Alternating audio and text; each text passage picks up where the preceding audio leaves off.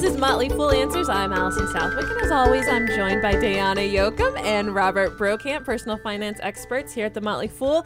And today we have a special guest. it's Ron Lieber. He's a personal finance columnist for the New York Times, and he also he's also the author of the new book, The Opposite of Spoiled: Raising Kids Who Are Grounded, Generous, and Smart About Money. Because who wouldn't want to do that? Thanks for joining us today. It's a pleasure to be here in Fool Land. Hey, well, I'm going to um, set expectations a little bit here. Robert Brokamp, you have four children. That I know of, yes. I have one child. She's two. Um, you have, Ron, you have a child, and another on the way. Uh huh. We're talking to the kid in the womb about money already. Perfect. Perfect. Uh, and Dayana, uh, she sleeps soundly on a mattress full of money because As she all the childless no do. Yes. I'm rich. I'll be able to retire. yes. Your children will take care of me in my old age, right? That's true. Yes, absolutely. Someone's got to pay that Social Security. When you wrote this book, I have this vision of you getting the inspiration where you're standing in line in a grocery store and maybe there's this kid who's like rolling on the floor and having a fit and be like, I want it, I want it, I want it. And I just imagine you being like, oh, hell no. That is not happening in my family. I'm going to get to the bottom of this. nope. Uh, no children were harmed in the production of this book. It was not, in fact, inspired by any particular spoiled children. It really was parents turning to me almost out of desperation, uh, trying to figure out how to talk to their kids about money when the kids were asking really complicated questions at really young ages in ways that left the parents stumped and confused. So, when did your child start asking questions about money that made you start thinking along these lines? Yeah, our daughter was three, and she wanted to Oh, know. no. Yeah, three three years old. She wanted to know why we didn't have a summer house. Oh, Uh, wait, you- you don't have a summer house? Yeah, which you know may sound like a bratty entitled question, but it was actually just it came from a place of pure curiosity Sure. because we had been out for the weekend at somebody's place that they had rented for the summer. She didn't know that they were renting it. She thought that they had two homes. This was confusing to her. She wanted to know why we didn't have two homes because it sure seemed to her like having another home near a beach somewhere would be a fine thing for a 3-year-old. And so she wanted to know and that's her job to figure out how the world works. And I was stumped.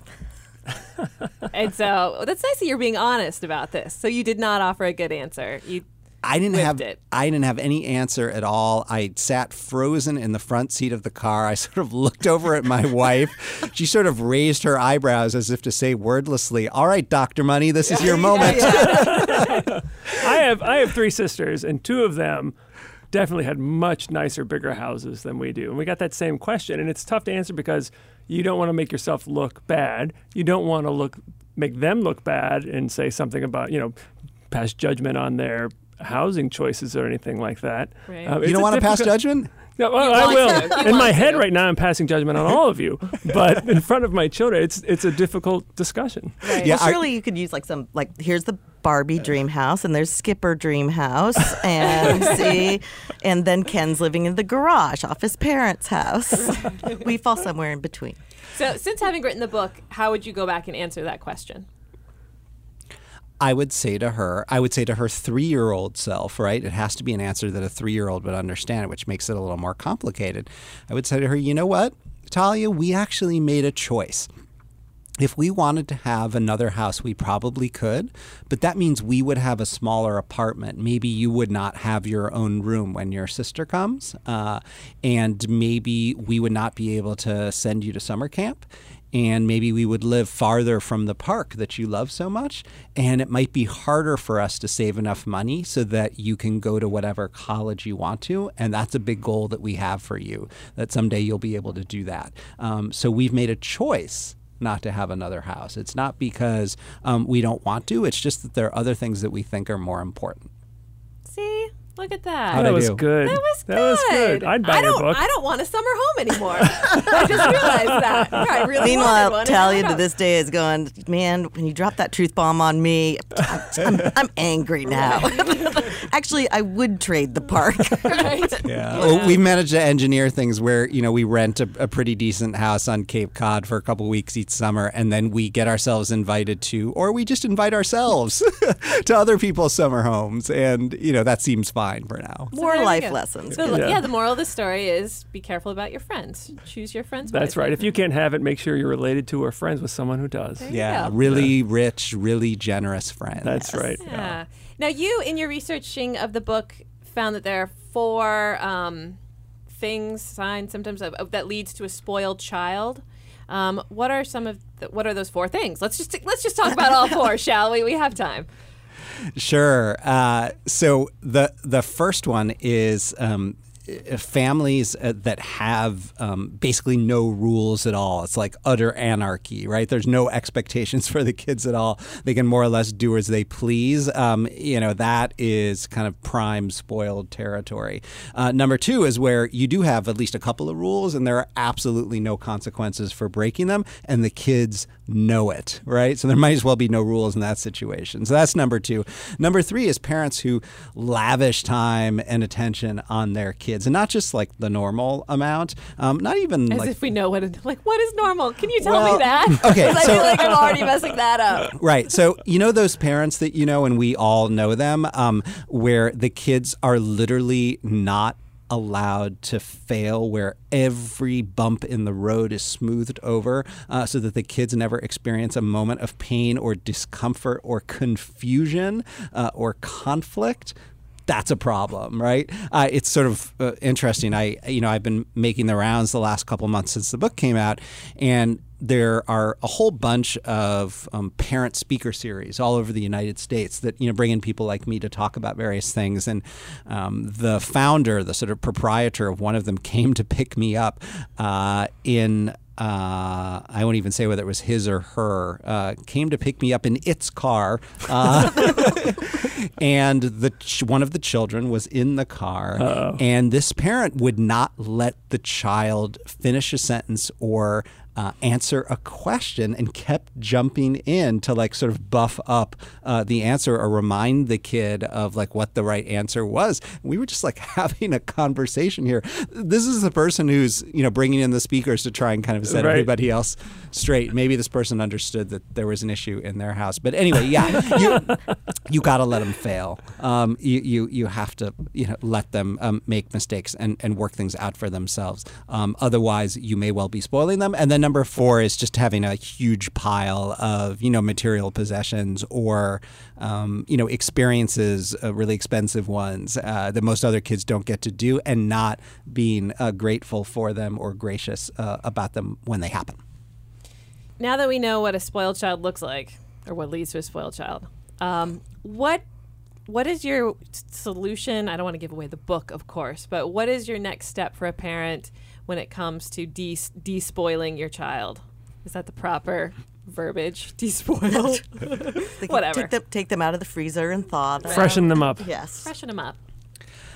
Well, I think the place you have to start is that they have to stop getting everything that they want whenever they want it, right? Um, it's good for kids to wait. It's good for kids to yearn. You know, people often ask me, well, you know, what's the right amount to set their allowance at? And, you know, it differs for every family. Some family can't afford, families can't afford to give very much away in allowance. But um, what I, the way I try to explain it to them is I, I said, you know, sort of think about it qualitatively as opposed to quantitatively.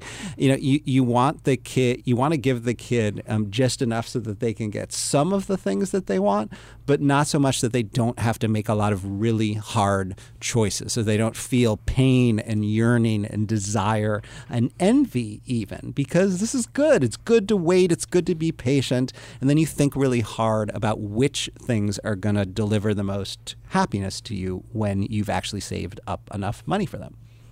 you interviewed a lot of families for for this book and a lot of this is about get your give your kids experience with money the, give them the training wheels while they are under your watchful eye. Two parts to this question sorry. The first is what what about the parents out there who say i don't know how to do this stuff. I'm no good at managing our finances. How am i going to teach my child that? And then the second part is let's get down to brass tacks and tell some practical ways to teach our kids about money in the household, like what you should do. Yeah. So, I, look, this is hard for all of us, me included. None of us are perfect. Um, you know, we have shame about whatever it is that we don't do well in our own financial lives, and everybody has something. So, you know, don't cut yourself down and think that you're not a worthy teacher. Um, the kids are looking up to you uh, no matter what.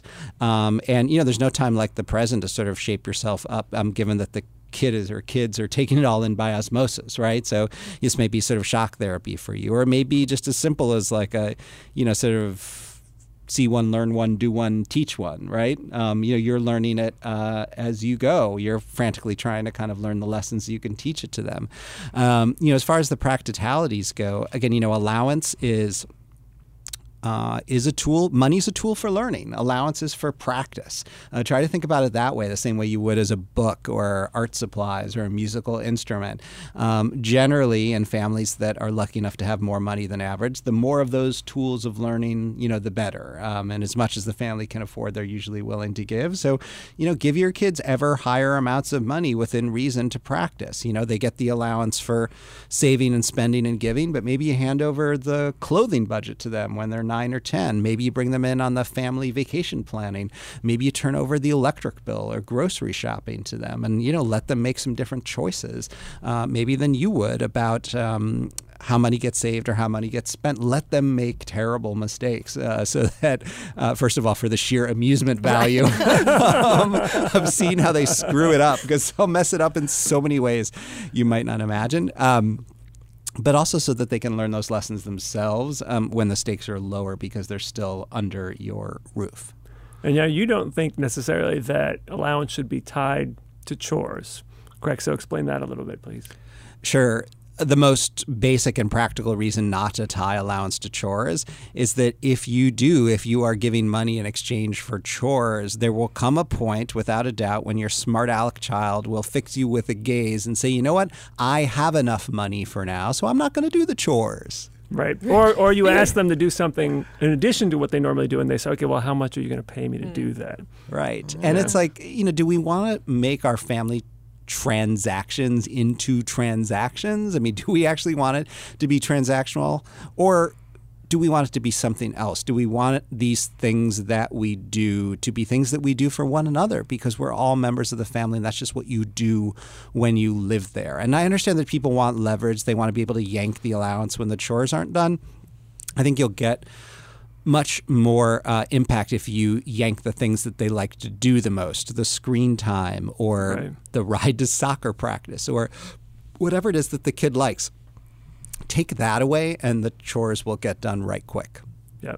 I have to say, my wife and I uh, disagreed about this when the kids were younger. She was much more of the just have money go straight to their bank account every week and they could see it grow. And I was saying, they've got to do something for that money. So thanks for, for giving her another reason to say to me, I told you so. Ron Lieber. Ron Lieber. Ron also wants to get rid of the piggy bank. That's yeah. True. So, so. I, your wife doesn't have it all right, right? If, if, if it goes straight to the bank, then it's then it's not visceral. They can't see it. They can't count it. They can't touch it. They can't pour it out. They can't take the giant jar and walk to the Humane Society or your church or whatever and dump it all out on the uh, desk of the you know shocked um, fundraising professional there.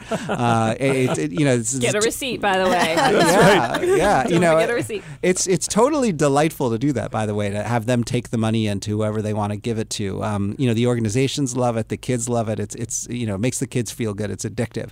Um, but yeah, I'm, I'm not a big fan of, of piggy banks because quite often they're opaque. You can't see through them. They have these little tiny slots. You've got to fold the dollars up into little squares and corners and um, there's inevitably not enough room. They're not divided into enough cylinders. I think you should take, you know, these kind of big old kind of Rubbermaid, you know, rice or flour bins, you know, that can hold like 32 ounces or something, and you know, let them keep the money in there. That can hold a year's worth of singles, and it gives kids a sense of accomplishment when that thing really gets stuffed, and they can see it in sort of ever increasing amounts inside, uh, you know, behind the clear plastic. Not just one bin, but three bins. Yes, three bins. I'm a big believer in the three jar method save, spend, give. I like the fact that, you know, that's sort of a stand in for the budgeting that adults do.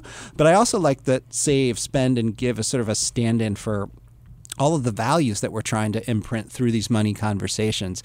Um, spending is about modesty and, and thrift and prudence, and saving is about patience and delayed gratification in a world that conspires against waiting. And giving, the give jar, the charity jar, that's really about um, gratitude and, and, and generosity and, you know, what it means to throw the rope back for others. And one of the points in your um, book that I really liked was how you talk about what we spend money on is what we value. So you talk about how your kids are watching everything you do and learning about money through what you do, but what you're spending your money on, whether it's clothes or experiences or charity, that's how your kids learn their values. It's not just money. It's totally true. You know, as my friend Carl Richards puts it, there's no better way to know what somebody stands for than to look at how they spend their time and look at how they spend their money. And, you know, we went through this transparency exercise with our daughter last year with, with charity.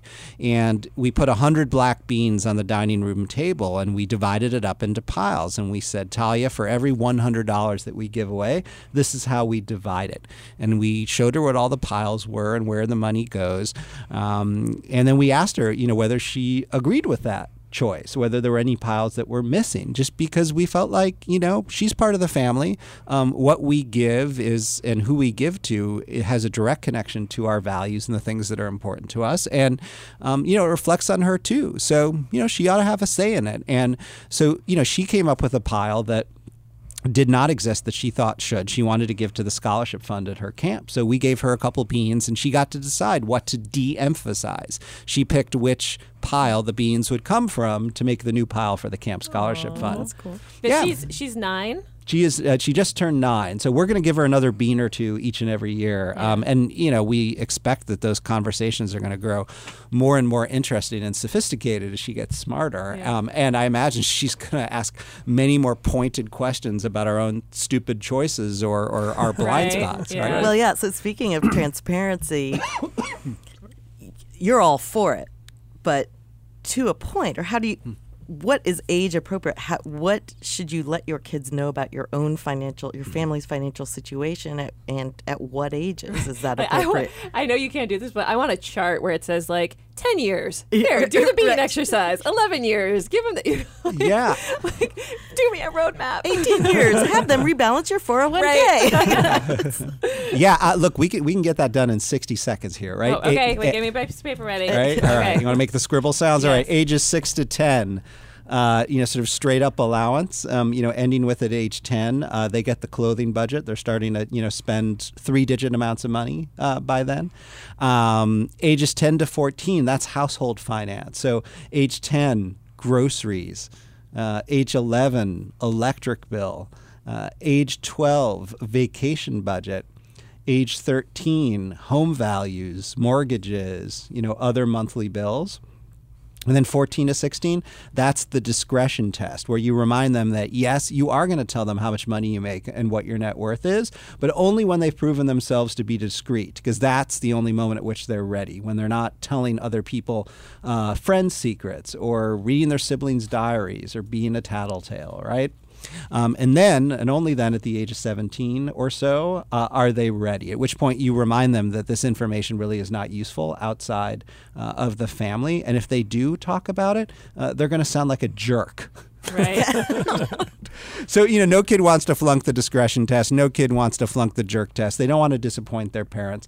By then, they're ready. And really, we should tell them by then because they're making really big decisions about college and how much to spend and what they might want to do for a living. They should know what it takes to financially to provide whatever life you've been able to provide for them. I remember being in college and not really understanding the value of a beer and being like, "Oh my gosh, this is expensive." I had no idea. you didn't have quarter draws Well, like we wasn't did it. until And your parents never bought you beer? No, it wasn't, it wasn't until after school. Like we lived in we lived in Walla Walla, Washington, and you can get very good beer in Walla Walla, Washington. So I grew up drinking like Black Butte Porter while everyone else was drinking Bud Light and like I don't know what else in college. You didn't drink Oly? No, I should. have. Well, no, because I was like, whatever, it's money, brr, it's gross countries. And then when I graduated from college and I'm working and working stiff, I'm like, push, you know, counting my pennies to buy like a pitcher of, you know, I don't know. My dad ran the Olympia distributorship in the Chicagoland area, so I knew all about beer. My un- my uncle loves Oly. yeah. He was an It's uh, Oly you can still get it there, right? Probably. Yeah. Yeah, Hamm's. Hamm's was another big, big beer Uh-huh. back then from the land of sky blue water. And, and Olympia is wait, beer, um, it's the water. It's it's the water, people. it's the, Isn't wasn't that it? think It's the water. because it had a pretty like picture of like a li- mount, mount and, uh, whatever. Uh, this is perfect. This is totally what I wanted. A conversation about beer and a mapped out next 18 years of discussions with my daughter. In your book, you wrote about Scott Parker, the guy who went to the bank and got out his monthly salary in dollar bills. That really happened. He went to the bank, got twelve thousand dollars in dollar bills, and brought it home. We do not make stuff up in the New York Times, and I do not make stuff up in my books. Dare you? How dare Okay, now you, now now you have to you, now you have to explain the Yeah, story. Tell the story. tell the story a little better. All right. So Scott Parker, uh, living in California at the time, house full of kids, uh, decides that they aren't really kind of square enough about how all uh, of the money flows in, the money flows out. So he comes home one day uh, with ten or twelve thousand dollars, his monthly salary, in singles, and he dumps it all out on the kitchen table, and the room falls silent. And all the kids gather around; they get very excited, and then he starts peeling off the bills and making piles for taxes and for mortgage and for Boy Scouts and for groceries and for the weekly pizza night and for their tithe to the church and for savings. And before too long, there's really not very much money left at all. Turns out Scott was sort of annoyed that his parents had never explained any of this stuff to him, uh, and he was also starting to get a little bit annoyed at you know how kind of blithely his kids kind of went uh, about living their lives without any real knowledge of kind of what it took uh, financially uh, to make it all happen for them, and so he just decided he was going to show them. Yeah, That's a great that's story. amazing. Um, And, it, and by the way, it didn't take a day or two for the from to get it from the bank because they didn't they didn't have that much cash lying around or something like that. Oh yeah, yeah. I know you can't just like show up at a bank these days and ask for ten thousand dollars in singles. I mean, they barely keep any money around at all. Yeah. So I want to see. Did he put it in a duffel bag? I have some practical questions here. Number one, Floyd Mayweather would be able to yes, answer duffel that bag. Duffel bag. briefcase. Did they rubber band the money together? How? What did he do with it afterwards? Did he try to pay his mortgage with single dollar bills? Do you? He obviously FedEx that, and then you insure it. Do you, anyhow, yeah, un- un- unmarked unmarked canvas bag. Yeah, yeah. Um, Okay. and it was wrapped in bands, not in not in rubber bands, but in Oh. those sort of like white Mm. bands that you, um, I think, in in hundred dollar stacks. Uh, and then he took it all back. Gotcha. Did they- and they had to count in front of him. right. They charged a restocking just. Yeah, stuck yeah, the one, restocking. one single one out of every out of every bin. Well, before we go, I want to talk about one last thing that you you put a really fine point on in your book, and that's the importance of gratitude. Can you talk a little bit about how you bring gra- the importance of gratitude, one, and also how you bring gratitude into your daily life and make it matter? Sure, there are a whole bunch of social scientists who have looked at this very closely and determined that regular gratitude rituals can make a huge impact on our mental health and on our physical health, even. Um, and it's true for kids and it's true for grown-ups. Um, so, you know, I have my own gratitude ritual that I do when the subway's coming each day when it's pulling into the station. Uh, you know, where I think about the three things that were most awesome in the last 24 hours and you know just uh, have a little conversation with myself to remind myself that i was lucky that those things happened. Um, with a kid um, you know, you can do it in all sorts of ways. Some of the experiments that people may have seen uh, on video on the internet is where a, a kid writes a letter to somebody who has been really important to them, and then calls them on the phone and reads them the letter. You know, and everybody bursts into tears, and you burst into tears, and then it goes viral, and there's you know 10 million ads that are viewed, and and you know and a everybody's book happy. deal and a TED talk. Uh, all that, Yeah. right? Yeah. um, but you know, if you want to do the non-video version in your own house, um, you can do it around the breakfast table or around the dinner table or whenever any everybody manages to gather.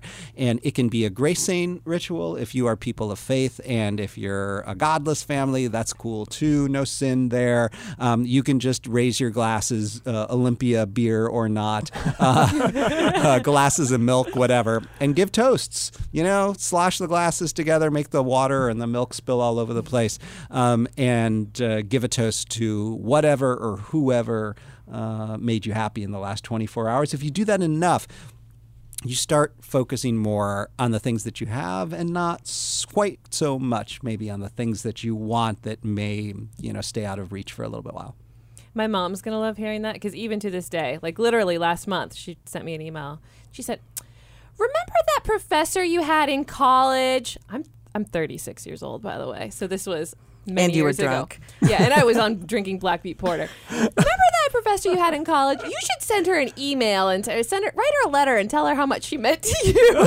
like it wasn't that wouldn't that be a nice thing? It's like here's what you should do. I was like I couldn't even remember the woman's name. I was like I think I know what professor you're talking about. So you and my mom.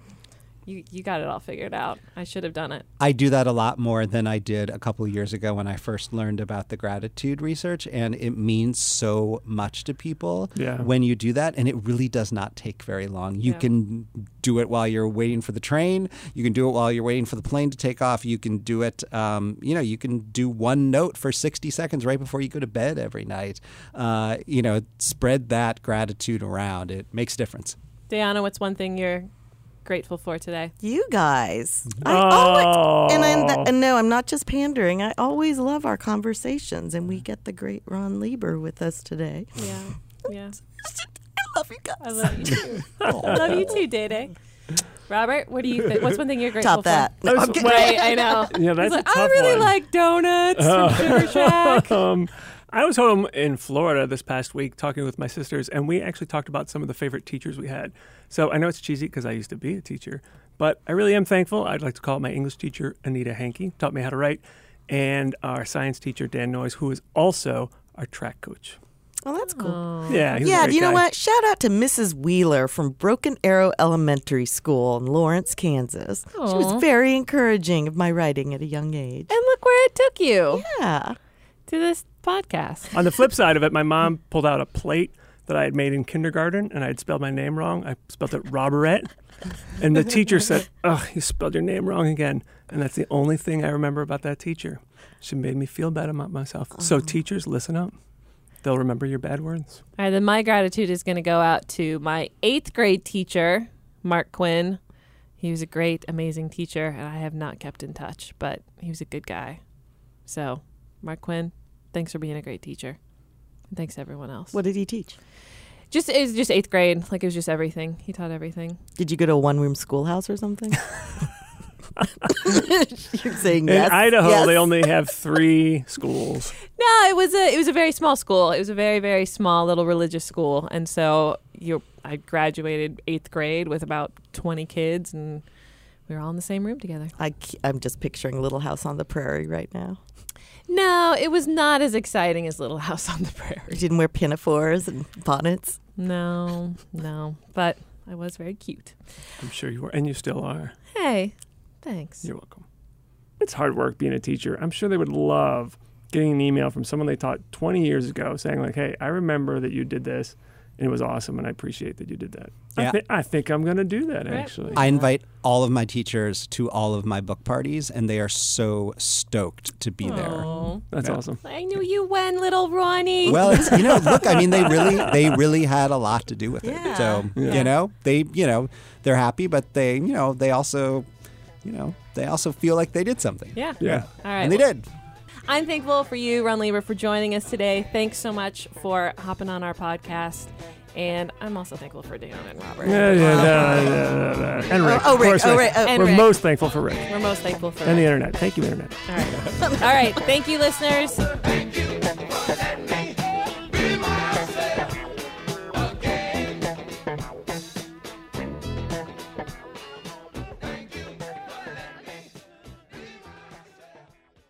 We got a lot of great advice from Ron, but we wanted more.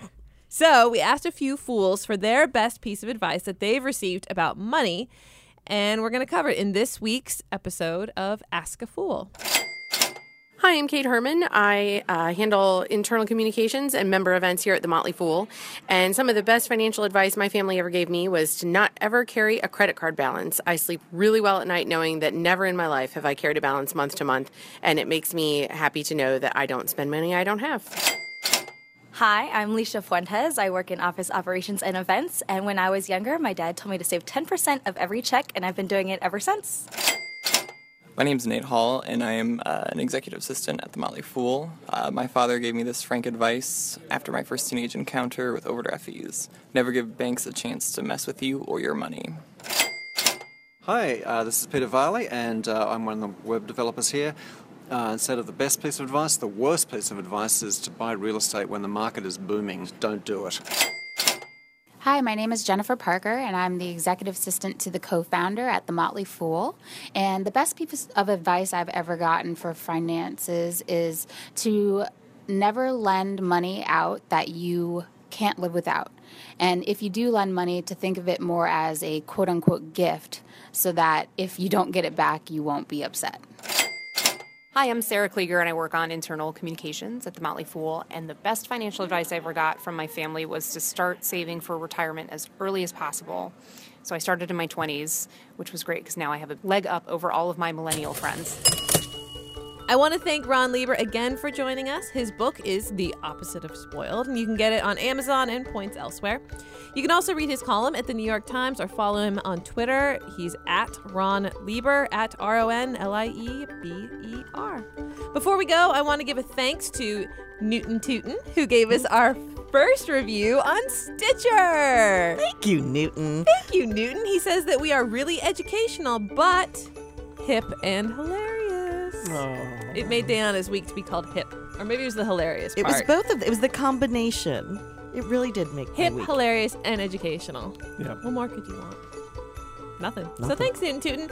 And uh, to you guys, thanks for all of your reviews and ratings. Please keep them coming. We truly appreciate them, and it helps us get promoted on iTunes, and that spreads us to other people, and it's great, and whatever. All right.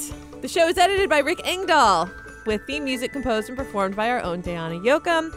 Our email is answers at fool.com. For Robert and Dayana, I'm Alison Southwick, Fool On.